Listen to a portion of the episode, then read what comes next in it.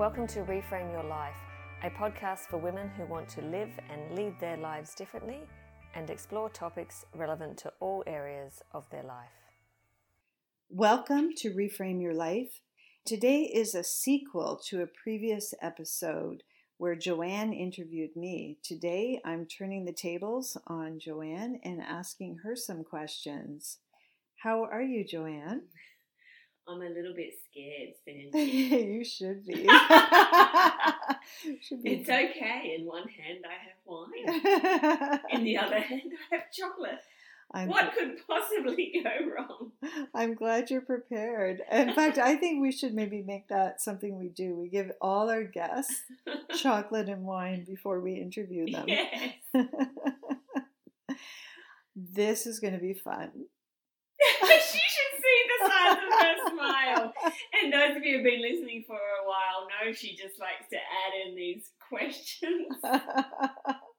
Okay, I'm going to warm you up. I'm going to ask you some questions just to help okay. you get comfortable with the interview, okay? So they're just, I'm going to give you two words and you just pick one and that's it. You don't oh. have to explain or anything, okay. okay? So is that telling me not to explain? Exactly. Okay, leather or lace? Lace. City or country? Country. Fighter or lover? Lover. You had to think about that. I know. Well, I think I'm still on city or country. I want to say country but city wardrobe. Okay, singing or dancing? Dancing. Beyonce or Adele? Oh, jeez, Adele. Okay. See, that wasn't hard. That was probably, you know, the hardest part of the whole oh, interview. Yeah, it's okay. just going to get easier now. Okay. So I know you, and I could answer this question pretty easily, and uh, but I think it'd be good for our listeners to hear how you would describe yourself. So what five words would you say best describe you? Uh, I'm going to say, so just the words. Like yeah. You, you don't have to explain why you chose them. Courageous, connector, athletic, warm, and fun is sitting in my head, but I don't feel very fun at the moment because there's a lot going on, but um, yeah, I'll go with fun. Okay. I would describe you with, I would use those words to describe you as well. I think those are good descriptors. Well okay. done. Okay, you asked me this question and I loved it, so I'm going to ask you it as well. What was your first paid job? My very, very first paid job was taking stock take, like doing stock take in a supermarket. Is that like inventory in yes, Canada? Yes, sorry, inventory. Sorry. We call it stock. You don't call it stock take here. That's one of the things I love about you. I like that. So, sorry, doing stock take. Stock take, yeah. So, I mean, I grew up in a small country town. We had basically one large supermarket. It, we grew uh, a few more supermarkets, but when I was growing up, there was kind of one large one, and you know, everyone knew everyone. And my mum was asked if I wanted to do, and I, so I think I must have been thirteen or fourteen, maybe fourteen, if I wanted to do stock take, and that's where they literally. Like close the shop for a day and you literally count every single thing in them. Yeah. So that was, but that was just like a, like it was just for stock take. Yeah. My first kind of casual paying job was a waitress at a Chinese restaurant. Okay. Yeah. That's surprising for me. So what did you like about waitressing? Probably the uh, getting Chinese food at the end of the night. You know what, Sandy? I have to tell you the story. The first night, so I think I'd literally just turned fifteen, or I was turning fifteen that year. My birthday's late. And the first night, I, the first night, I went home and I just cried to my mum and I said, I can't do it. It's, it was just too stressful. It was too stressful for me. Taking the orders, getting it right, going back to the kitchen. And so my mum came with me the next day. Oh. And again, we knew the owner. Like, I went to school with his daughter. Mum came with me the next day and just said, you know, she was a little bit stressed. And so I just had a little bit more training and, you know, within a month or two, I was maitre d', like head, oh, uh, on a, on one certain night a week. Yeah, good for um, you. So I thought it was fun. I loved it. I loved just, yeah, seeing people enjoy their food, and I loved, we did a lot of weddings and stuff, so I loved that as well. So what did you learn from that job that you think maybe stuck with you? Um, I learned to just to keep, to keep going, you know, to keep going, and I think good organisation is the foundation. Get there early, make sure everything was set and ready, um, and then probably teamwork, to be honest. Like we, we literally most nights had one person doing all the food and one person doing all the drinks, and the teamwork between each other and then the kitchen. It was, uh, yeah, it, I probably wasn't aware of it at the time, um, but none of us went home until we could all go home. Kind That's of thing. Great, yeah. So, you know, when he wasn't busy in the bar, he'd come and help me in the with the food. If I wasn't busy with food, I'd help him with the, even though I was fifteen, see, so I couldn't really handle, I couldn't go behind the, but I could kind of help serve wherever I could. So, so yeah, it was awesome. That's great. So aside from stock taking and waitressing, what would you say has been the the role that you've had or the job that you had that really...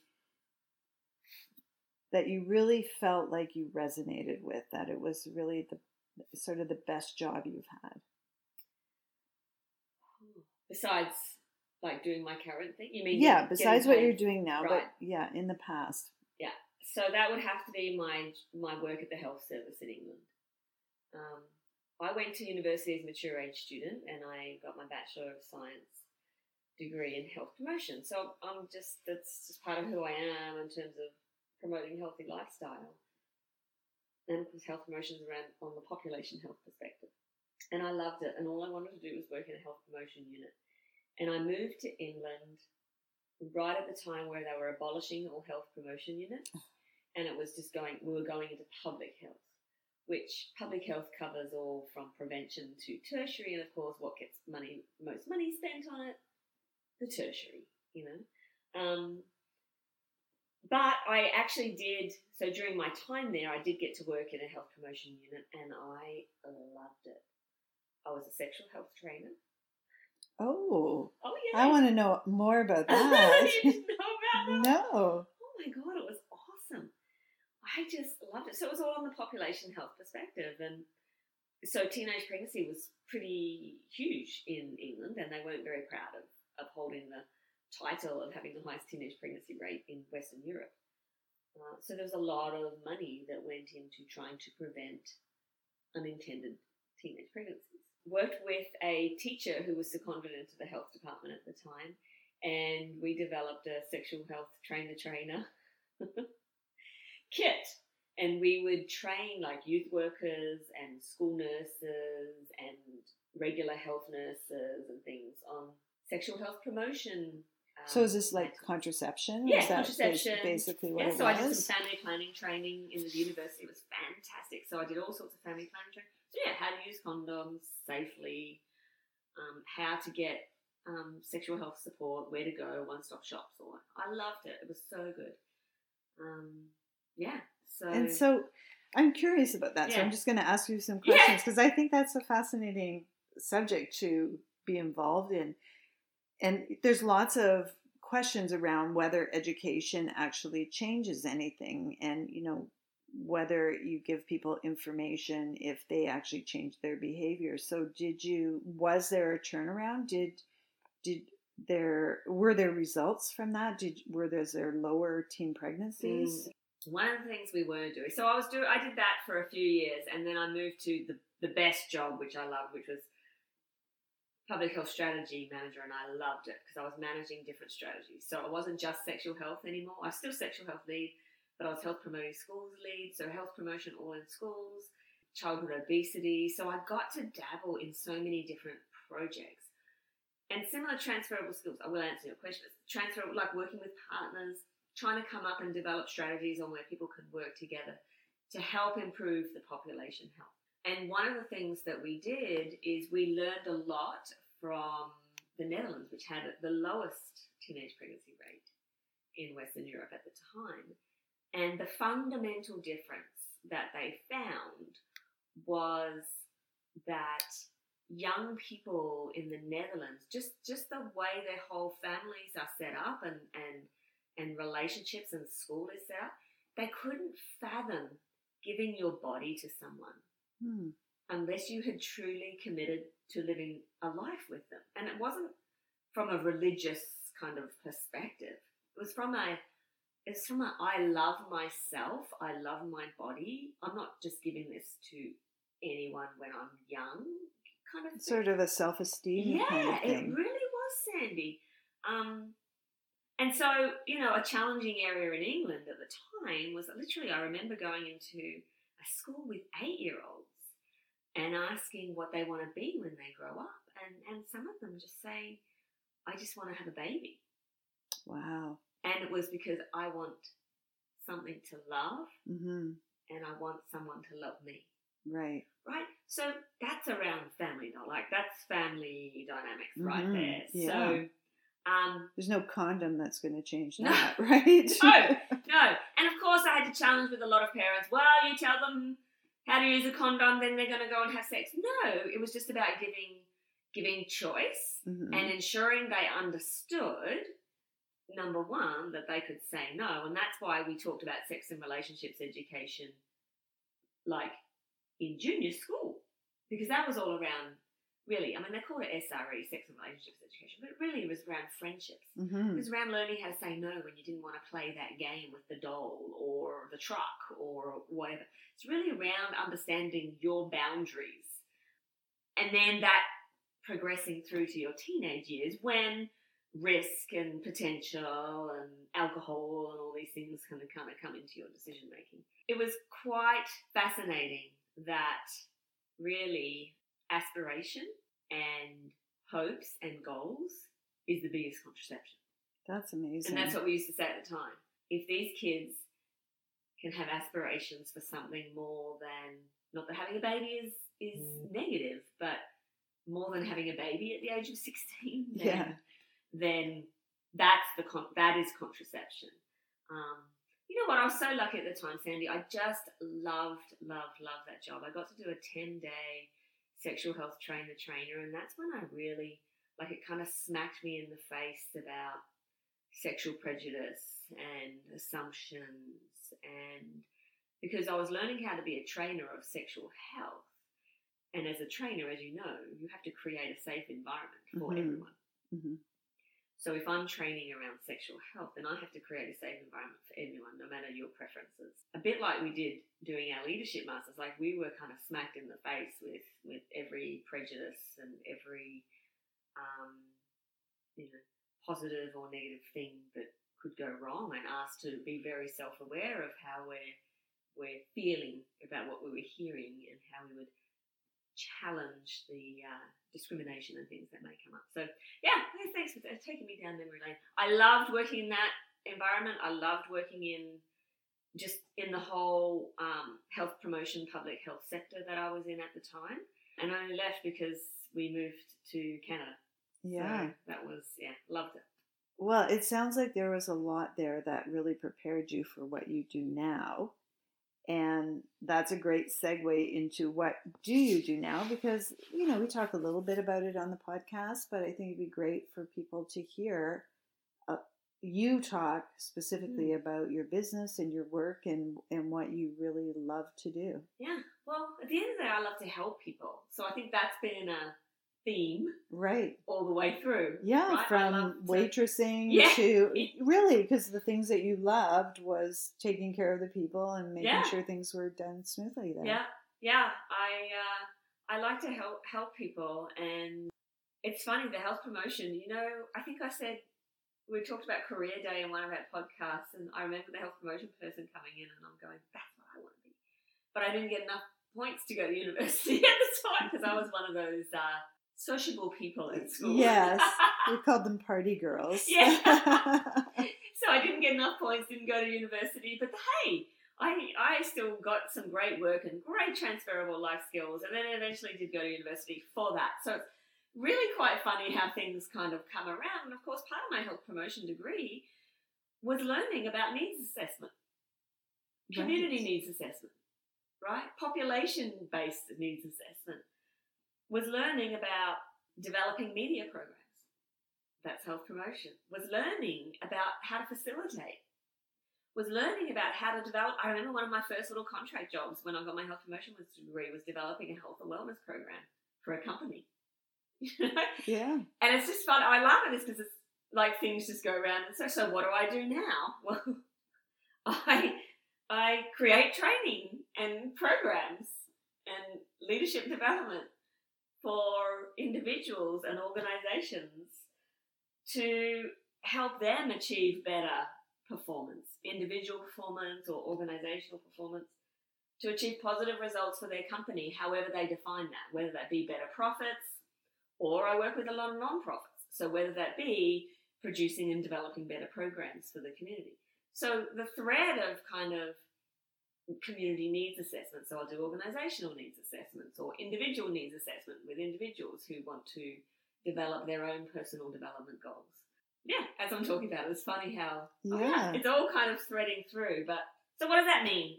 It means I facilitate training. I love it. And I develop the training. So whether it be team building, uh, better communication, courageous conversations, decision-making, influencing, whatever. So based on the needs assessment of the team or the um, the group that I'm working with. Also facilitate any planning as well, which is again what what I learned in my first degree. Planning, program, it's like program management, but pro- project management here means, you know, normally in construction and stuff, but it's the same thing. It's project management, just on a different uh, topic. All right. So, um, you know, whether it be uh, project or program management around team development or around leadership development. So that's what I do, and then I do one-to-one individual management or leadership coaching. And so what's another thread is I love the variety.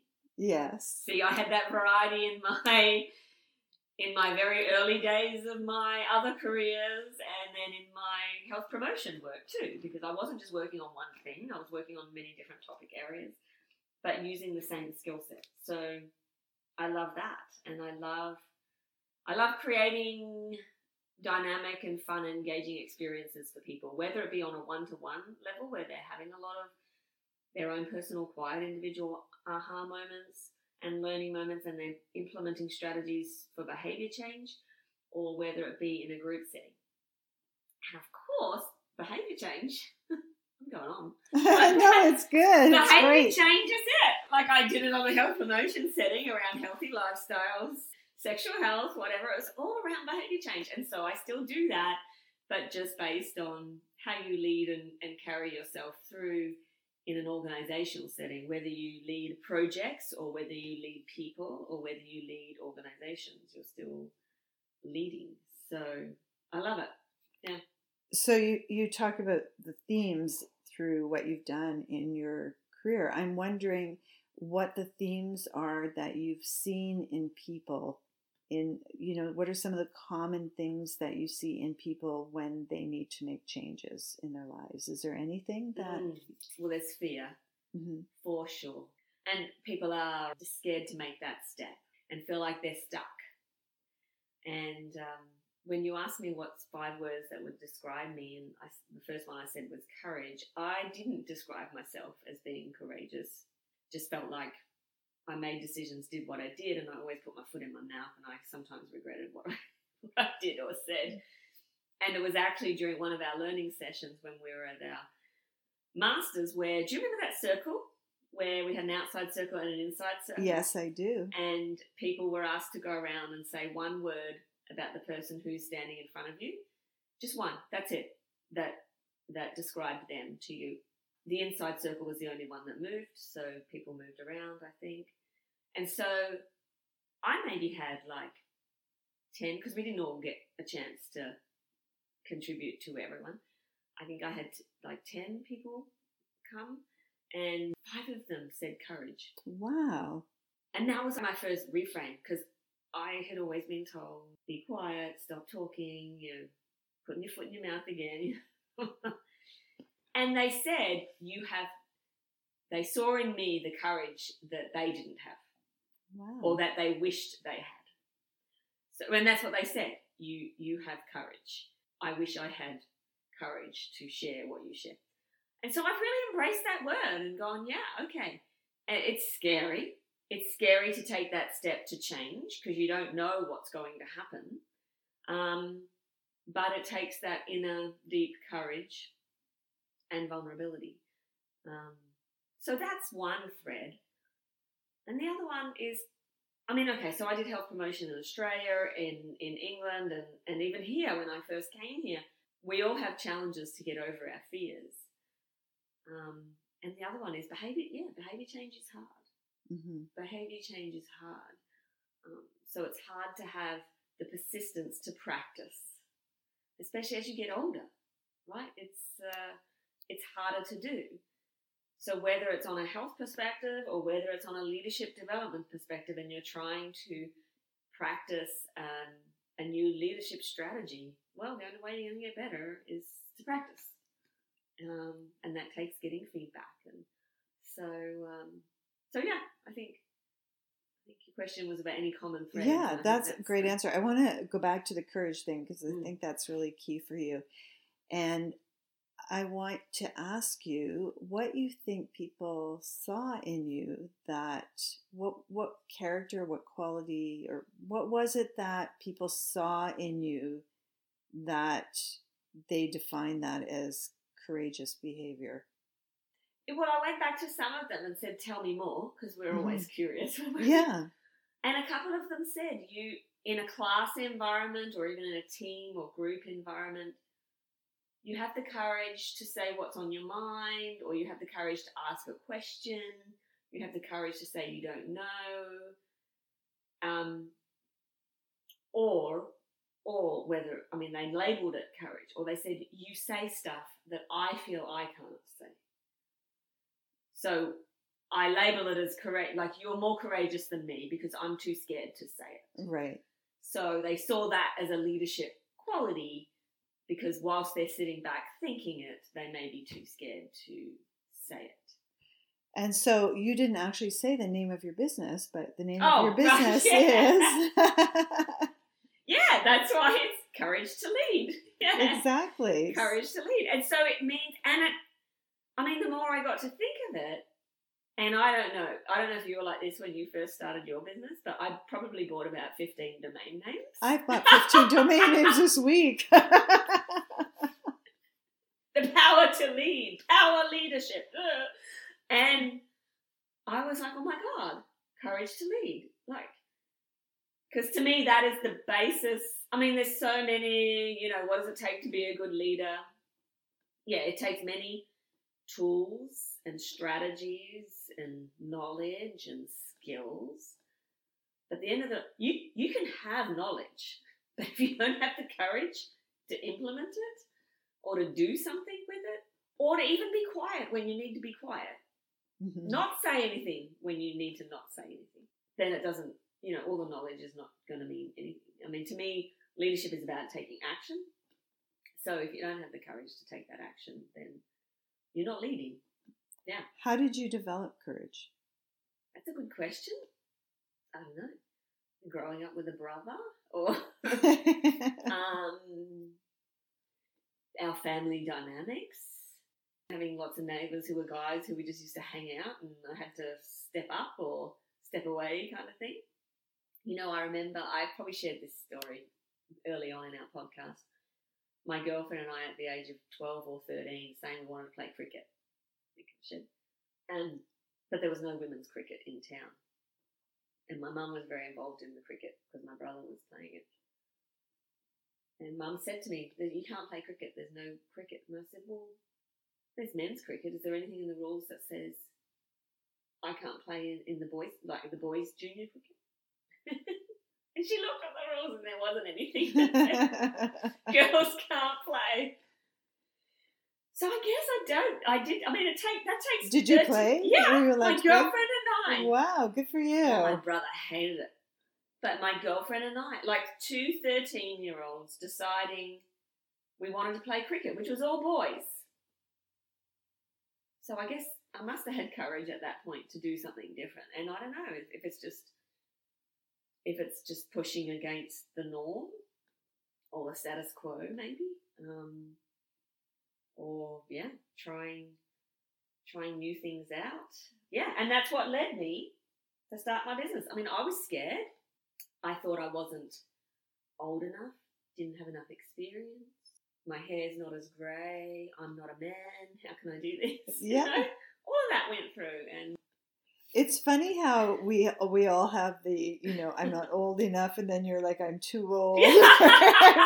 Yeah, when's the right age? Right? When is the right exactly. age? Exactly.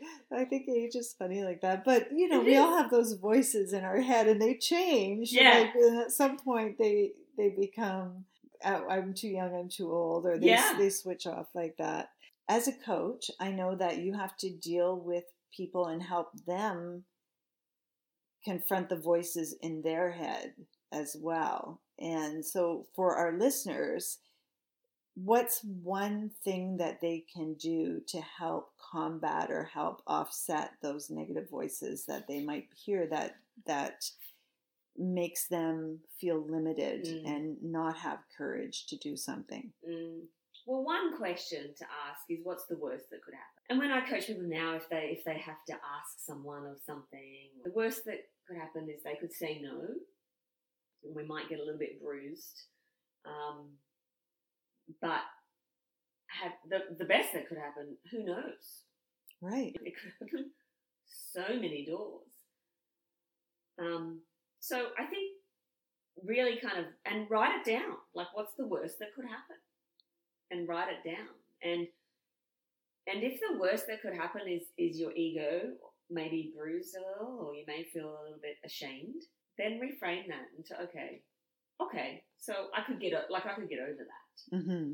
What's the best that could happen? I think really if what they want to do is really grounded and rooted in, in their commitment or in their goal, that's what they should always go back to. Am I really committed in, in my goal? If I am, then this is a step I need to take. Behaviour change isn't easy, and change isn't easy. So stepping out of a comfort zone is, is part of that. And what I love about that is just is the growth. You're always pushing that comfort zone away, right? Or it's getting further and further out because you grow. And yes, it's hard to do. Next time it might be a little less hard. We still have it. I still have my challenging mm-hmm. times where I'm not courageous. I'm going through one right now where I go, okay, like I feel like I know what the right decision is, but I'm a little, I think I said to you today when we were talking about something, I'm really scared about that. But yeah, try and try and work out what kind of level of fear or, or courage it is. And if there's no huge detrimental negative impact to you or people around you, then yeah, just yeah. kind of Talk talk yourself down. It's not it's not easy. Or talk with someone else. You know, get get someone else to talk to.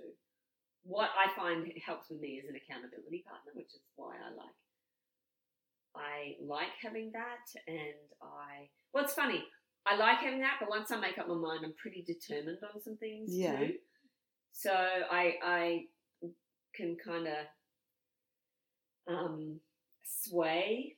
on on that, but when I it's more when I know I should do something but I'm not quite convinced myself, that's where I need some of that extra support. So um but yeah, get back to your commitment or get back to your goal. What get back to your why why are you doing it? And if the big goal is too hard, break it down. Mm-hmm. Break it down and go, what is one little step towards that that I can make today? And do I have courage to make that step? Do I have courage to call one person or to say no to one person today? Right. So a word that I would use to describe you that you didn't use mm-hmm. is disciplined. Right. I think you're a very disciplined person. And, you know, when you're talking about that, you know, setting a goal and working towards mm-hmm. it and taking steps towards it, not everybody finds discipline easy. But you, I, well, I don't know if you find it easy. You just do it. So I, I'm just curious about that. Is that, were you always like that? Were you always a very disciplined person? Or is that something you've learned, and how did you learn it? Mm. Oh, gosh. I think I like to be in action, Sandy. So it's funny. I can be very disciplined about some things and not so, dis- like my website needs updating. A smart person would have updated it before this podcast, you know, Ed, right? I can be very right. disciplined about some things. And I think I'm even more disciplined. And maybe this is where the helping comes from. I'm even more disciplined when I'm involved in a team.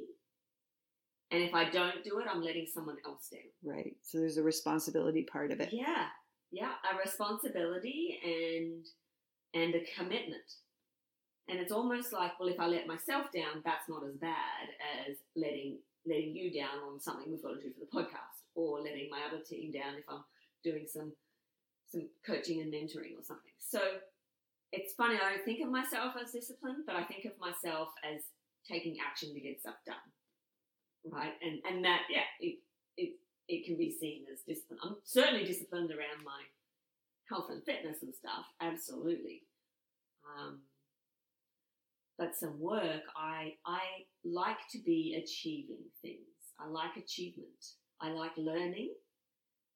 So if I'm learning and achieving, then at the end of the day, I can sit back and go, yeah, that was a good day. And so I used to say I facilitated a lot of partnership meetings in my time, and you know what they can be like. Um, and I was always in that position because I was kind of the convener. Mm-hmm. So I was always in that position of, I know these people have taken time away from their very important work to be here. So the last thing I want to do is waste their time. So there's got to be a reason for us coming together. I can do process, because process is very important. It's mm-hmm. not about how, you know, it's not about the end result sometimes. It's about how you got there. And so when you're working in partnership and collaboration, you're measuring both. You're measuring the end result. But often you're measuring the process on how you got there, because that's a development in itself. But I used to say, I can do process until I start getting impatient with process. So I always was trying to balance that time to dialogue and discuss and grow and develop through that to the, t- okay, we've got to take action now. Like, we've got to make a decision and take action. And so I think that's where, I, I think that's where my discipline comes from. My need to always be taking action right. towards something. So I don't know if that's helpful. No, that's great. What's your M B T I type? E S T J. E S T J, okay. Extrovert, surprise. Sensing. The J, I think, is what makes you impatient with process and want, you know, you want so to. Tell the listeners what that's, yeah. I think, did we do an episode on? We did. We did. So um, I'll just put a link. a little link in there so our listeners can go back and yeah. listen to that. But I think the the J is how you like to orient your external world. So yeah. it's like, and you like to have structure and closure and things yeah. wrapped up and I like to, yeah. moving on. So maybe that's where the discipline comes. Like yeah. there's got to be a close, a close, and, yeah. an end, a tick. Yeah. I've got to be able to tick something off my list. Yes. I just want to tell you, we so for our listeners, Joanne and I are spending a couple of days doing some podcast recording, and we had a, well, Joanne created actually an agenda for the, the two days, which was just wonderful, but she doesn't know that I've already beat her to crossing out everything we've done so You're far. Darn it! Don't worry, I'll go and uncross them. And recross them. them I just went in there today. I was like, strike through, strike through, strike through. Because I like to do that as well.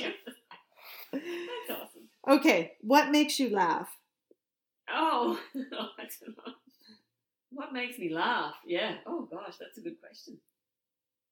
I know you like to laugh. I do. Yeah. I like so, to laugh. I don't know. What makes me laugh? Is there a certain kind of humor? Is there... I think it's dry humor. Yeah. Yeah. Yeah. yeah, I don't like, it sounds weird, but like silly, pointless, like Mister Bean and stuff, like I don't right. get that. Like that doesn't But yeah, engaging with people, having a bit of fun, hearing people's stories, like that makes me laugh. Yeah. Sharing my stories, you know. Good. What makes you cry? Oh, pretty much anything. Really? To do with, like, I, what did I cry? Oh, I was, oh, when watching Offspring, for anyone who's watching Offspring on Netflix, I've developed empathy that now I cry and I put myself in everyone's situation. That so yeah, I was watching Offspring and something very disastrous happened, and I was like crying for two or three days. Oh wow! So um, so any kind of soppy, sad. I think I put myself in that position. So if anyone's husband dies, I just think, oh my god, what if my husband dies? Like it's weird. No, that's but, yeah. that is empathy is yeah. great. Yeah. Okay, if you couldn't do the work you do anymore, if you had to change right. professions, what is something you'd like to try? Well, and it's funny because as I've been teaching, I I mean, teaching in organisations, I also do some teaching in a college, and that was another, that was second on my list at school, to be a teacher. There you go. So isn't who it, knows? Isn't it funny? But I thought of it the other day. I was like, oh, could I go into teaching full time? And I'm like, no. No, I like the I like the flexibility. Yeah. Right, I like the flexibility. So, okay, so what is something that would surprise people about you? Oh, I appear um, nude on the side of a flower delivery van in a small town in Australia. I can't. I don't know if I can recover from that. okay, okay, we have to hear the story. Let me put it in perspective now. You know the Interflora? I'm I'm actually standing up now and I'm going, you know the Interflora man? Oh, yeah, yeah. That? Yeah. That's what I do. Oh, but hold on, my arm is here, so it covers my... Your breast? My breast and... Oh, no, no, my arm is here like that. I'm holding a bunch of flowers behind me and I'm running. Were you really naked? I had a, yeah, thong on. Yeah. That they put makeup on. And then I had nothing on the top, but, but I had I covered my. Uh, people are going to Google it now. So uh, I was working in a gym in Australia, and it was early two thousand and one, uh, early two thousand and one, and this lady came in, and she said, "I'm looking for someone with a fit body to." Do like pose semi-nude to be the Interflora person so I can use for my business cards and my, my van. And I was like, ah, oh, I've got the perfect person for you. And we had this beautiful fitness instructor and she just looked amazing.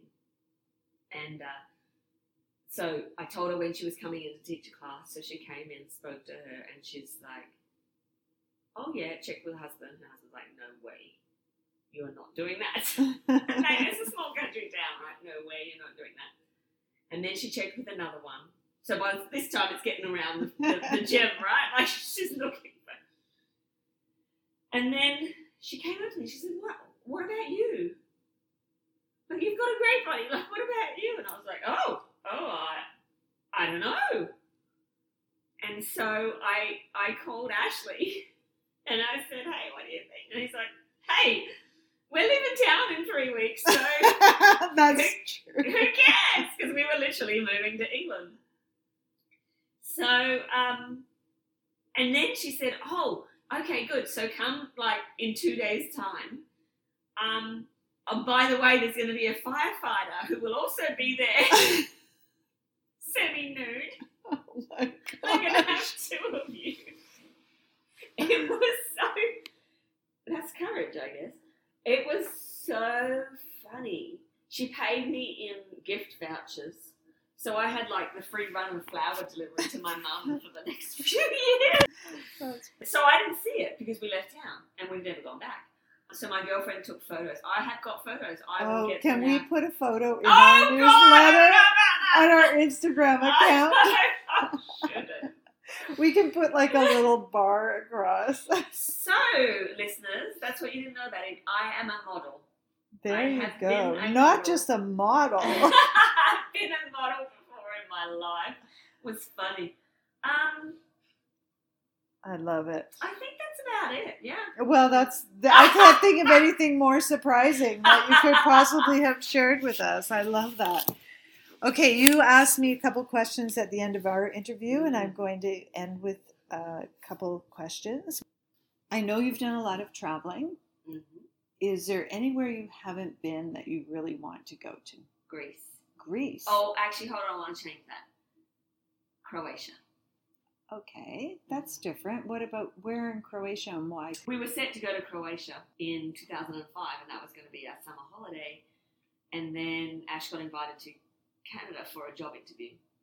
So instead of Croatia, we came to Canada for a few weeks for his job interview. So it's like, gosh, and we've lived in Canada now for eleven years, twelve, and we still haven't been to Croatia. So it's just like one of those places that I felt like we never got to go to. And Greece was another one.